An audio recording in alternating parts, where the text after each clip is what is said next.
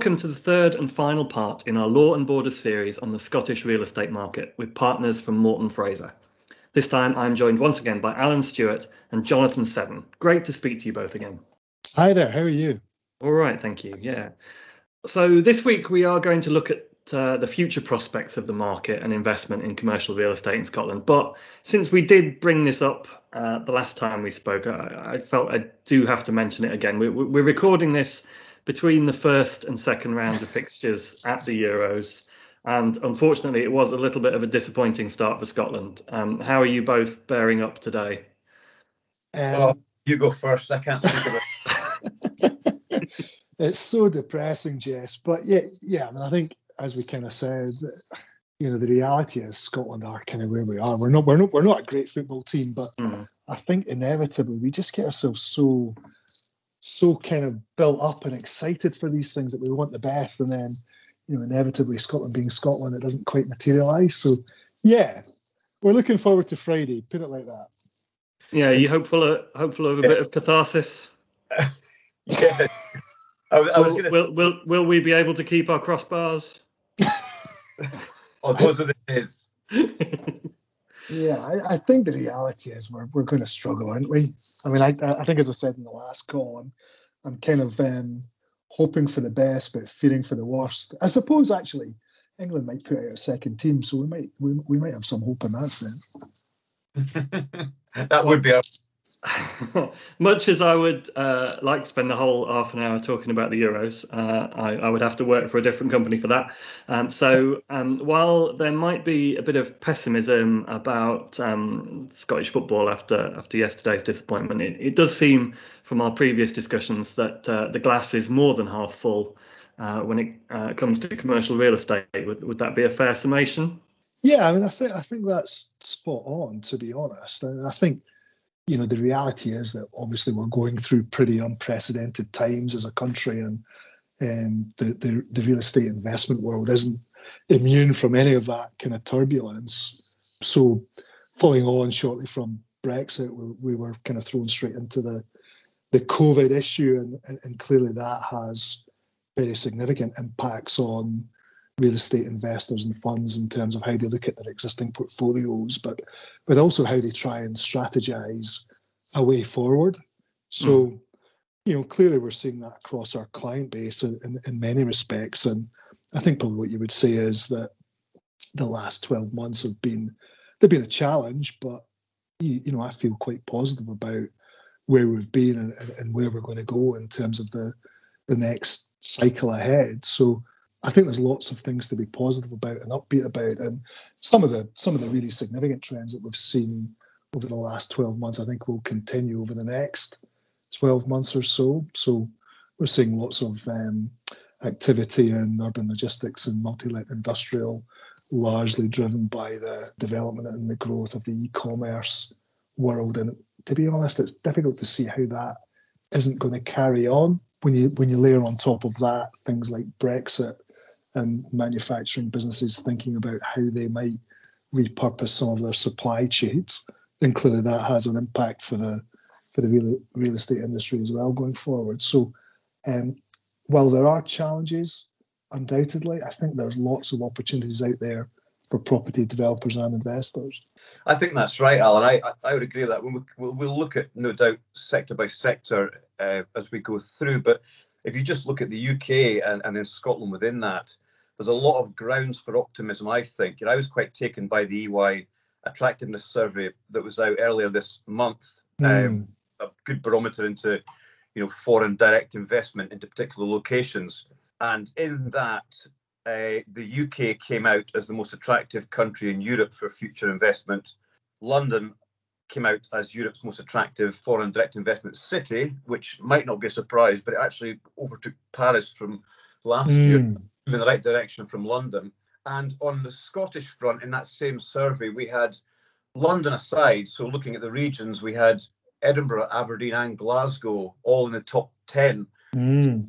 UK. So, and I appreciate that's more of an economic uh, barometer rather than real estate you're certainly looking at, a, in terms of geographical location, you're looking at a, a, a, country and then a region within that is on the up, I think.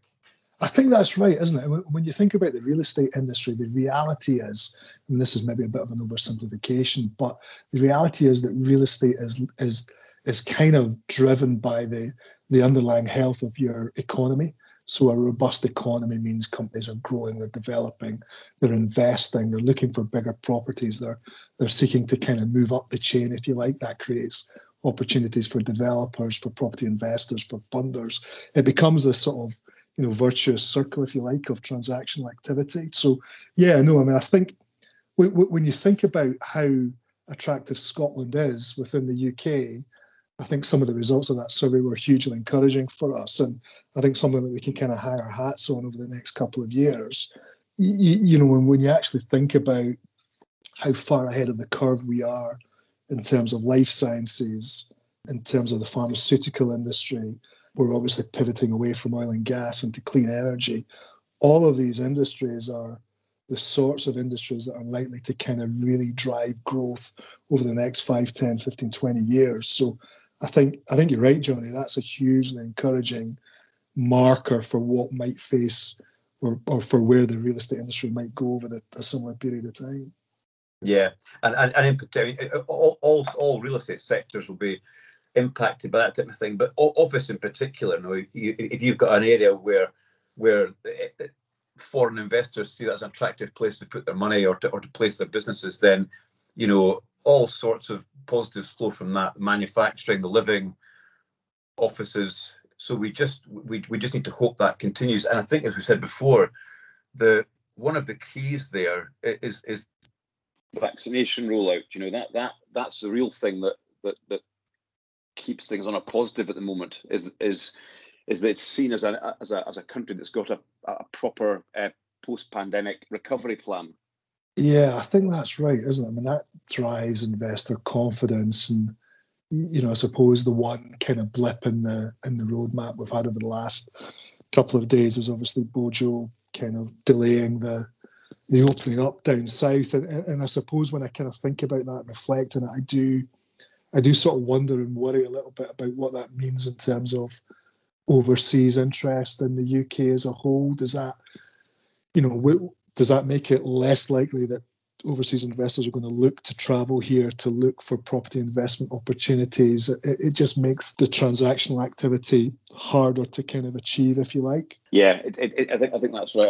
it's it's not great timing, and you know probably think we, will we'll manage to hopefully, fingers crossed, we'll we'll see restrictions start to ease in time for the likes of the student market to, to get back to decent occupancy rates in in um, September. But the likes of the hospitality industry, it's it, it is a real blow for them. Another three or four weeks of of uh, more severe restrictions in, in, that sector, which has already had a, a, unprecedentedly hard 12 months.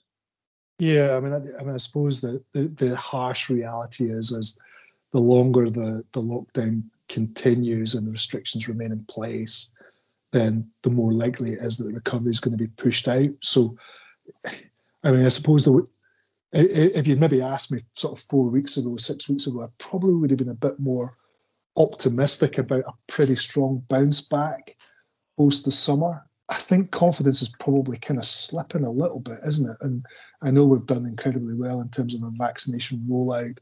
Um, I do wonder, though, whether or not there's likely to be a bit of a kind of prolonged delay while you know we try and kind of get through some of the economic impacts of this. Because it, it, it feels to me like furlough's going to end. Obviously, at some point, that just doesn't seem like something that's sustainable in the long run. And when it ends, are we likely to see significant tenant insolvency? Are we likely to see, you know, more unemployment? I think that seems quite inevitable. And kind of going back to our earlier comments around the real estate industry generally being driven by economic prosperity, where, where, where does that leave us as we kind of go into the winter? I think I think that's something to be quite thoughtful and mindful about.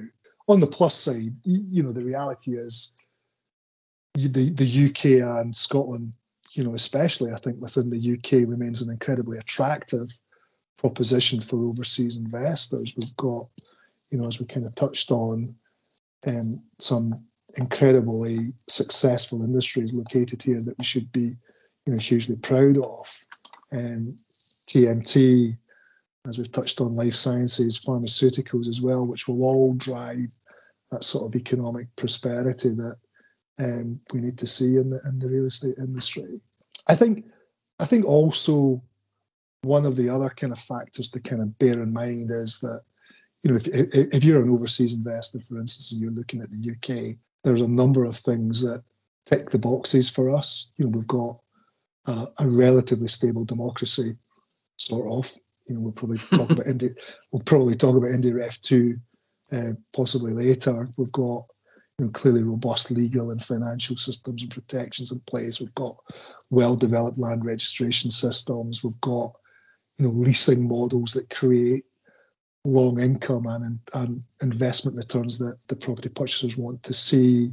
You throw on top of that the strong economic drivers that we've talked about already. That it it it, it does add up to quite a compelling story, I think, for Scotland. I think it does. I, th- I think that's right. Um, and of course, you know, you mentioned IndyRef there, and as as you know, people who who, who live and work in Scotland, it's a big thing for us. You know, yeah. whichever side of the fence you sit on, you get.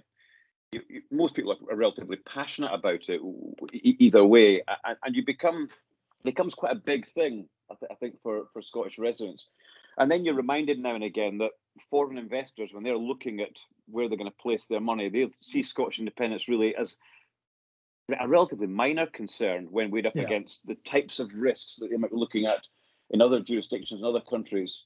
Um, and when you couple that with the factors that Al mentioned there, better yields perhaps in in in the UK and in Scotland as well compared to other jurisdictions. Yeah, absolutely. You can you can see why foreign investors would it would tip the scales in favour rather than against. You you preempted my my uh, question on on uh, the independence referendum being another another strand having gone into uh, COVID and, and, Brexit. But do you think, having mentioned that that there are indications that maybe the economic implications of Brexit uh, might not be as um, severe as some people um, predicted? Do you think if that is is is how things play out and and that uh, the UK and Scotland in particular remain very um, favourable uh, locations for overseas investment. Do, do you think that that makes the debate about the referendum more likely to go away, or, or, or how how do you think how do you feel that it, it, will play out over the next few years?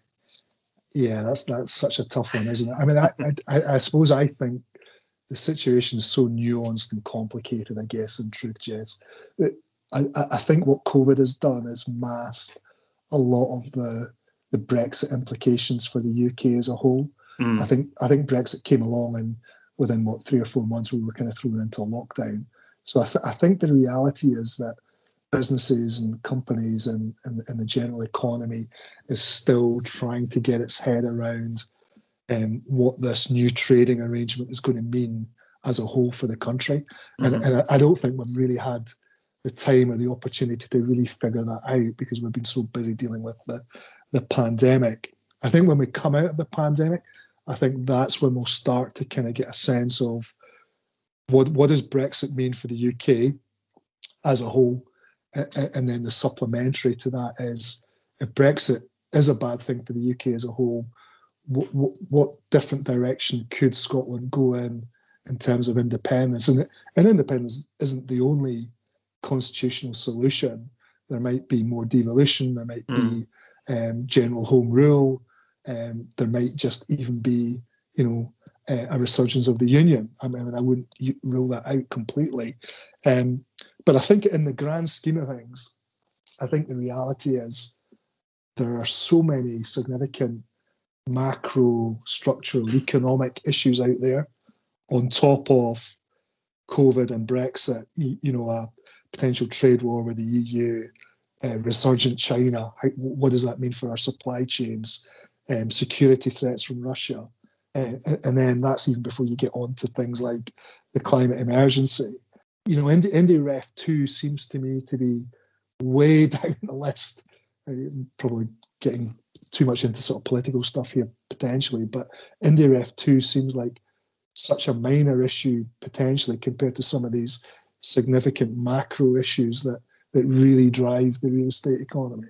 Yeah, I think I, I, I would agree with that, Jess, entirely. It's you know going back three or four years when the world was in a slightly more sensible place, IndyRef 2 seemed like a much bigger thing, uh, and at that point, I suppose it was the uncertainty that dragged the the the, the real estate market a little bit. You know, mm. real estate's again, as, as Al says, real estate uh, performance is never that far away from economic performance, and and the and the one thing they have in common is that they they actually deal with uncertainty uh, harder than they do deal with uh, bad news. Um, hmm. and I think that you know three or four years ago, I say that was the big uncertainty in Scotland. But where, where we are now, it, it's something that's somewhere on the horizon. But frankly, it, it's probably fourth or fifth down the list. Hmm. Uh, uh, um, so it's it doesn't get too much airtime at the moment, I would say, mm-hmm. um, up here. Yeah, it'll be interesting to see how that develops over the next sort of six, 12 months. You know, if we if we can bounce back strongly from COVID, um, then there may and, and Brexit isn't as bad as people fear, and businesses manage to realign themselves and get into you know new trading arrangements, and we make that an economic success. Um, that's all positive. And then actually, when you layer on top of that, maybe a, a, a sort of UK government driving this levelling up agenda, and we see more infrastructure investment, not only in Scotland, but around the, the regions in the UK, then that seems like quite a purposeful way forward for the real estate industry. I mean, obviously, lots of real estate is directly and inextricably linked to infrastructure development. So, um, when we can see that, the economic benefits of that coming through and filtering into different real estate sectors, then we'll, we'll, we'll probably at that stage have a better idea of whether or not um, the real estate industry is looking at a period of, you know, reasonably successful activity, or whether or not we're likely to be restrained in terms of where we go over the next couple of years. Putting aside, uh, to the extent that we can, those sort of major uh, macro geopolitical issues that mm. we've, hmm. we've been talking about, and then everything that we've discussed over this um, three-part series. I mean, what, how would you, uh, if you were if you were going to uh, grade the the current investment market in Scotland out of ten, where would you where would you put it, and, and where do you think it it could go? I think I think it. Yeah, that's a tough one as well. Goodness me, putting on the spot. I, I, I think we're really resilient. I mean, I think the reality is, you know, if you just think about some of the deals that have been transacted in Scotland over the last six or twelve months, a lot of those deals follow some of the themes that we've kind of talked about. So we've seen, for instance, um, overseas investors, German money, Korean money, buying up Grade A office buildings, largely in Edinburgh, but also Glasgow. Um, we've seen a lot of significant overseas e- equity flowing into distribution sites, urban logistics, multi-let industrial, and, and we've also started to see the emergence of a more robust build to rent sector. I, I know Johnny's got views on this, but you know, you could probably say the build to rent sector has been a bit of a slow burner in Scotland, but we're, we're starting to see some sizable um, sites getting funding and coming through to fruition. So we're, we're all of these investment deals, grade A offices, urban logistics, build to rent, reflect some of the, the themes that we've seen emerge or be accelerated by COVID. So, you know, the the the, the emergence of e-commerce, the, the, the changing way we live and we work all being reflected in terms of some of the, the investment deals that we're seeing in the market. So I think to answer your question slightly more directly, I, I, think I think where the I think where the product is available and the really good products available, I think Scotland is an incredibly attractive place for um, overseas investors and also UK funds to invest. And I think we'll see that over the next 12, 18 months continue. Yeah, you could answer it on a sector by sector basis, I guess, if you if, if you were drilling down mm. into it. But you'd certainly be, you know, on a on, a, on out of ten, you'd be you'd be, you'd be over five rather than rather than under five, certainly. Um, I mean, I'll mention BTR there. You know, that's. I'll, let, I'll real... let you use I'll let you use grades if you like grades out uh, A grade B grade if you if you prefer that to out of ten. well, I tell you, I, I, I, investment. I said I would say on the on the BTR front, you've probably got because you've got the demand, the consumer demand, and the political will, um, and now in Scotland you have the investor appetite as well. I think because the investors, the funders, are now pretty keen. Living seen as a a safe bet, I think, rather than rather than something that's a bit kind mm. of hmm. off piste for the commercial world. So, you know, we had the Dandara scheme in Aberdeen City Centre that completed last year on the BTR front. The pipeline now, you know, Moda, I've got a couple of schemes, one in Edinburgh, one in Glasgow. Mm. L&G have got two in Glasgow that are that are uh, on the go platform in Glasgow and Edinburgh. So there's a there's a lot of units um, in the pipeline at the moment on the on the on the development side. Mm. Now hmm. they'll occupancy confidence in those would be pretty high, I think. So um, I think on the BTR side, I mean, it's it's not news. This you know the, the, BTR market is there, and when the product comes through, there'll be investment money um, targeted at it. And and and student living is very similar. Probably in Scotland is much more developed on the PBSA side of things. Um, I think now the investment mood's very strong in Scotland yeah, for purpose-built student accommodation. All the experts are predicting a very uh, strong Q3 and a lot of activity in Q4 of this year. Mm. Um, there's a lot of pent-up money. Um, international students, I think, when they deferred for 2020, that this, this, the feedback looks like that was genuinely a deferment rather than a uh, rather than a cancellation of their studies, and, and, they're coming back this year. Mm. Um, so if the vaccination program continues to be rolled out, I think the student market, and as we discussed in the first podcast, particularly the high-end student market, where you get the the, the, the bigger rooms with the better quality space, um, meeting the demand of the of the students that think they'll be spending more time in their accommodation. Um, a lot of new entrants into the market. Market, as Alan said, you know, um, money from USA, Singapore, Malaysia, these kind of places, mm. all finding their way not just into offices, as Alan mentioned, but into student accommodation as well. A lot of new entrants into the market. So I, I if, if we're looking at grading particular subsectors of the real estate market, I think student for 2021 and 2022, uh, I would have that probably eight or nine on my list. Yeah, I, I, mean, I, I, mean, I suppose one of the kind of themes there is that actually the residential market in Scotland's been incredibly resilient. So, you know, putting aside the the pandemic and all the all the kind of rest of it, if if you kind of lump into that sector, student accommodation, BTR, senior living, care homes, the reality is that as a subsector now, and some people call it an alternative sector, albeit it's becoming a bit more mainstream. That's a that's, a, a sector now that's providing some you know really reliable income streams. So actually, I think you know you're talking about that now as being one of the one of the sectors that you would probably watch if you like over the next couple of years. Jess, absolutely.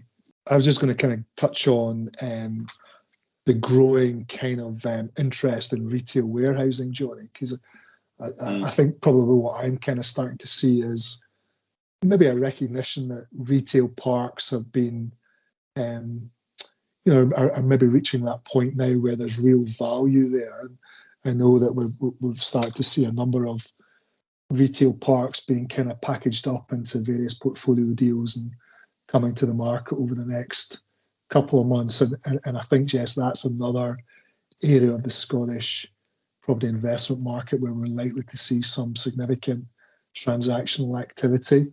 Re- retail parks have been given a bit of a hard time, um, but actually in a COVID world, you know, maybe if, if values have hit a level now where they, they they're a bit more realistic in terms of the tenant default risk.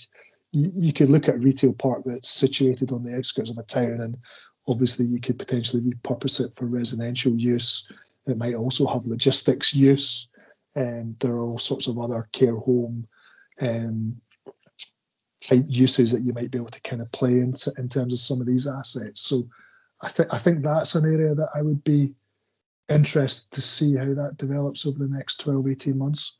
And yeah, was there anything else that you wanted to pick out, Jonathan, or have we we pretty much covered everything we set out to with this three part series? Yeah, I think you know, we, have just covered living there and logistics. I, I think I probably just return very briefly to offices. I think it's a market that fascinates me just now in terms of the potential flux that's going on. And I think one of the things that is tricky is trying to work out how best to use your office when mm. there's no staff in it.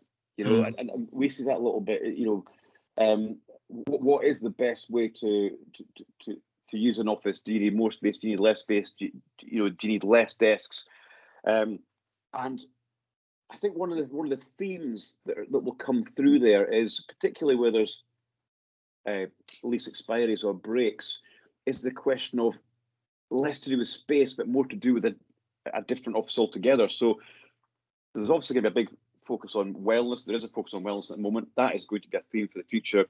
And collaboration as well. I think one of the things we've missed over the last 12 months and more is really sitting down with our colleagues and and you know collaboration is a wide a wide expression but but but chatting things through and bouncing energy off each other that's been a a noted absence um, and I think as, as an employer, uh, what, what, what we'll look for is more collaboration space, more touchdown space, more kind of informal meeting type of rooms, and perhaps less of the formal open plan desk to desk arrangements. Um, and, and, we're seeing that as well in in new space that is taken up um, in Edinburgh. We've we've got neighbours, Thomas and Adamson, mm. who have just moved into Quarter Mile. Um, and they've got a fantastic ground floor unit that they've taken. Um, so it's right next to the Meadows, of course, like you know, fantastic for open green space. And they've got workspace for I think 80 odd staff, but they've only got 20 formal desks. So a lot of it is breakout areas. Yeah. It's, mm-hmm. it, it's touchdown space, um, and it's really you, you can see that, that it's not just a well-being consideration thought of there. It's very much a how best to use the space to help collaborate. So I, I'm really interested to see how the office market develops over the next 12 months, I think.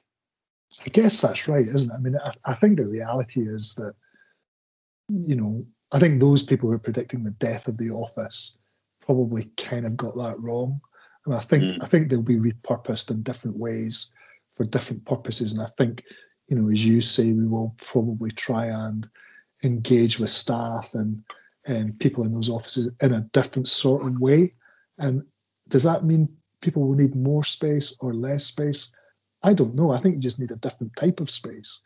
Mm. So I, th- I think there's a lot of thinking to be done around how businesses occupy and use that space.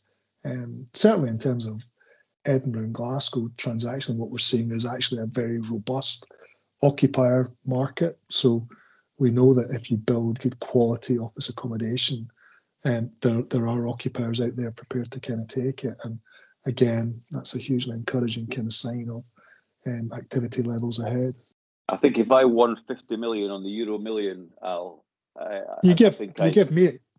I, I, we, well, I, would, I would. We we go we go halves. uh, I think I'd be looking at a I'd be looking at a grade A office block in Edinburgh. I think is where I would yeah. where I would be putting putting the money, just because the rents are are strong just now, and I think there's probably scope the rents to you know in, in, increase as well. Even so, it's, it's funny, it's yeah. It's funny you say that. I had a conversation with a client this morning about uh, I won't name it, but an office development in Edinburgh that um, may or may not get off the ground, and, and, and they were telling me um, some stories about how much construction costs have, have risen over mm. the last six months. You know, probably partly because of COVID, but principally because of Brexit, as far as I could mm. see. So the cost of steel's gone up by some huge astronomical amount, and materials and labour as well. And actually, what what what they seemed to kind of say was the costs have gone up so much, but we can't actually get that back in terms of increasing the rental payable by a tenant. So, mm. you know, if you consider a um, Haymarket, for instance, that the headline rent's probably what 35, 36, 37 pound a square foot. Mm. Um, even even adopting those numbers makes the development quite marginal on some of the other sites. So it, it, it is definitely a, an interesting period for the Scottish real estate market, Jess. There's no question mm. of that. Okay, it certainly it certainly has uh, sounded it over the last uh, one and a half hours of, of podcast. And I think if, the, if if people take one thing away from this series, uh, it's that if you win 50 million on the lottery, uh, an office in Edinburgh is a better bet than a Caribbean island. Do I have a choice? I want the Caribbean island. Sorry. uh, many thanks uh, to you both and, and to Rory last uh, last time out for, for joining me for this series. I, I hope you've enjoyed it. We have. Thank you, Jess. It's been, been, really pleasure, stimulating. Really enjoyed it. Okay, you have, and uh, best of luck uh, on Friday night, which will of course uh, be in the past by the time people listen to this. But wh- whatever happens, I hope it's uh, an enjoyable game uh, for all involved. Yeah, I think we'll be watching it from behind the sofa, to be honest. But yeah. okay, you have been listening to Law and Borders from the EG Property Podcast.